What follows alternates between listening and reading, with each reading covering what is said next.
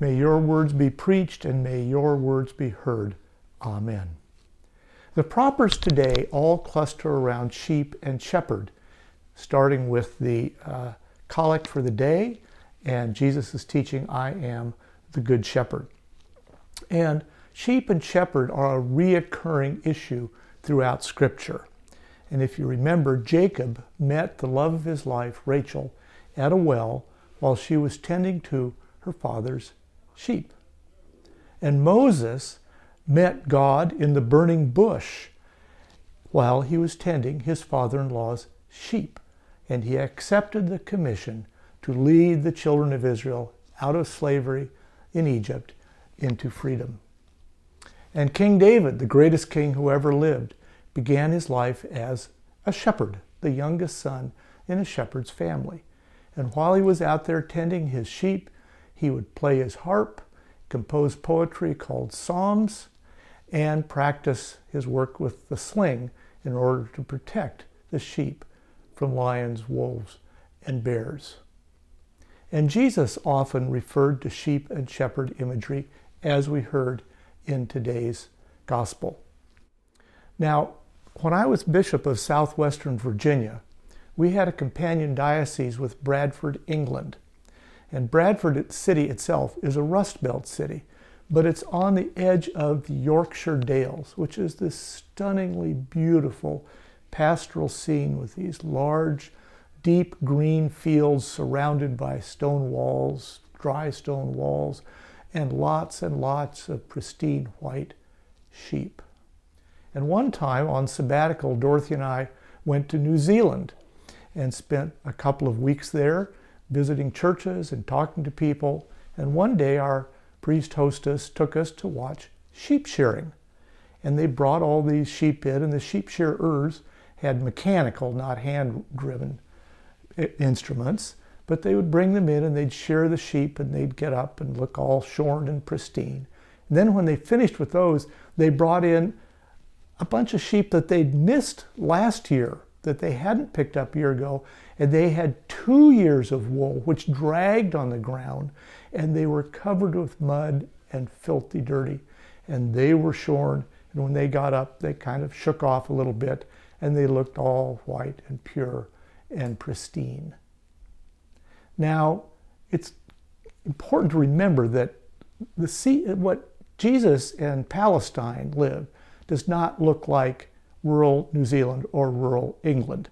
It's a very different landscape and in fact looked like I had imagined it.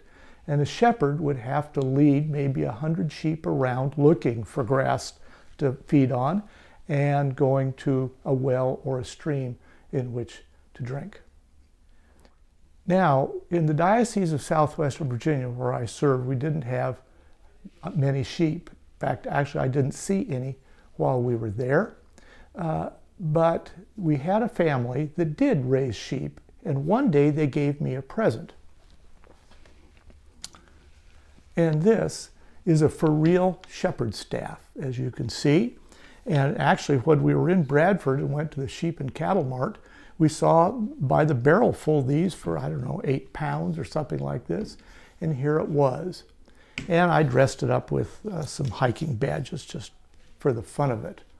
Now, the bishop carries a crozier, and it's, it's one of the symbols of a bishop is a crozier, and it's been that way for centuries.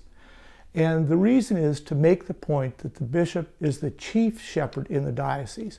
Not the only shepherd of the diocese, but the chief shepherd. Now, about the time I was in college and in seminary, and early in my years as vicar of St. Bede's, we had a suffragan bishop, and his name uh, was Hal Gross. And he told me one time that the bishop's crozier, the shepherd's staff, has two ends to it. One to bring the sheep in, and the other to hurry the sheep along and to always be ready to defend the sheep. And southwestern Virginia had a very important ceremonial crozier. And I used that crozier most of the time, and the crozier came with a story. Bishop Marmion, my predecessor, two back, was elected bishop in 1954, the same week that the Supreme Court handed down its unanimous decision outlawing racial segregation in public schools. And Bishop Marmion announced to the diocese that the diocese was going to work on integration, that it was the law of the land and the policy of the Episcopal Church and the right thing to do. The pushback was severe. And one of the centers of that pushback came from Christchurch, Martinsville, a mill, a mill town. And Christchurch, Martinsville itself was literally the mill owner's church.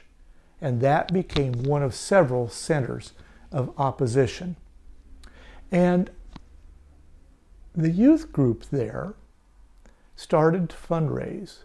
And they raised money by the way youth groups do. They bake food sales, washing cars, and they raised enough money that they wrote off to England, to Wippell's, and ordered a crozier. There was no diocesan crozier. And it came, and it was this very elegant, handsome, simple, ebony and silver crozier. And in fact, exactly the same crozier that Bishop Gross had in his work here in the Diocese of Oregon. And at the Youth Acolyte Festival in 1960, they gave it to Bishop Marmion as a gift to show their support for him in the matter of integrating the diocese. Now, as time went on in the Diocese of Southwestern Virginia, I told that story more and more, mostly to youth groups, confirmation classes, but also sometimes to mixed groups of adults and youth. And I would say I carried the crozier for three reasons. One, because I'm the bishop, and to remind everybody and me that I was the bishop. Secondly, to remind me to spine up once in a while and do the right thing, even knowing that I was going to get severe pushback. And third, to remind the youth, and actually everybody, that they had the power that day, that week, that year to do something, to give encouragement, to give courage 40 years down the road. Now, for some reason this week, when I was thinking about this story, this quote came to my mind from Cornel West Justice is what love looks like in public. God is love, and God loves us, and God loves you exactly as we are, exactly as you are, without reservation, more than we can ask or begin to remember. Amen.